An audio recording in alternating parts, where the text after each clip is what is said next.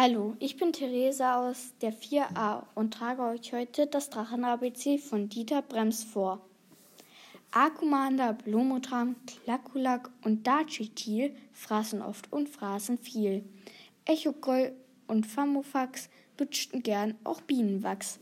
Gnolotun, Hydraulolux sind die zwei mit Riesenwuchs. Imipil und Jodelschode, Knaster und auch Lummerlatt wurden montags selten satt. Muckschluck, Nasch und Ochseho hatten einen grünen Po. Plumulum, Jüliwam planschten sonntags gern im Schlamm.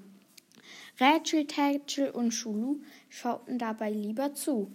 Töckmöck und, und Valotrom, Wammelwusch und Sacholon gaben von sich manchen Ton, Isopul und Sammelsott stellten sich auch gerne tot.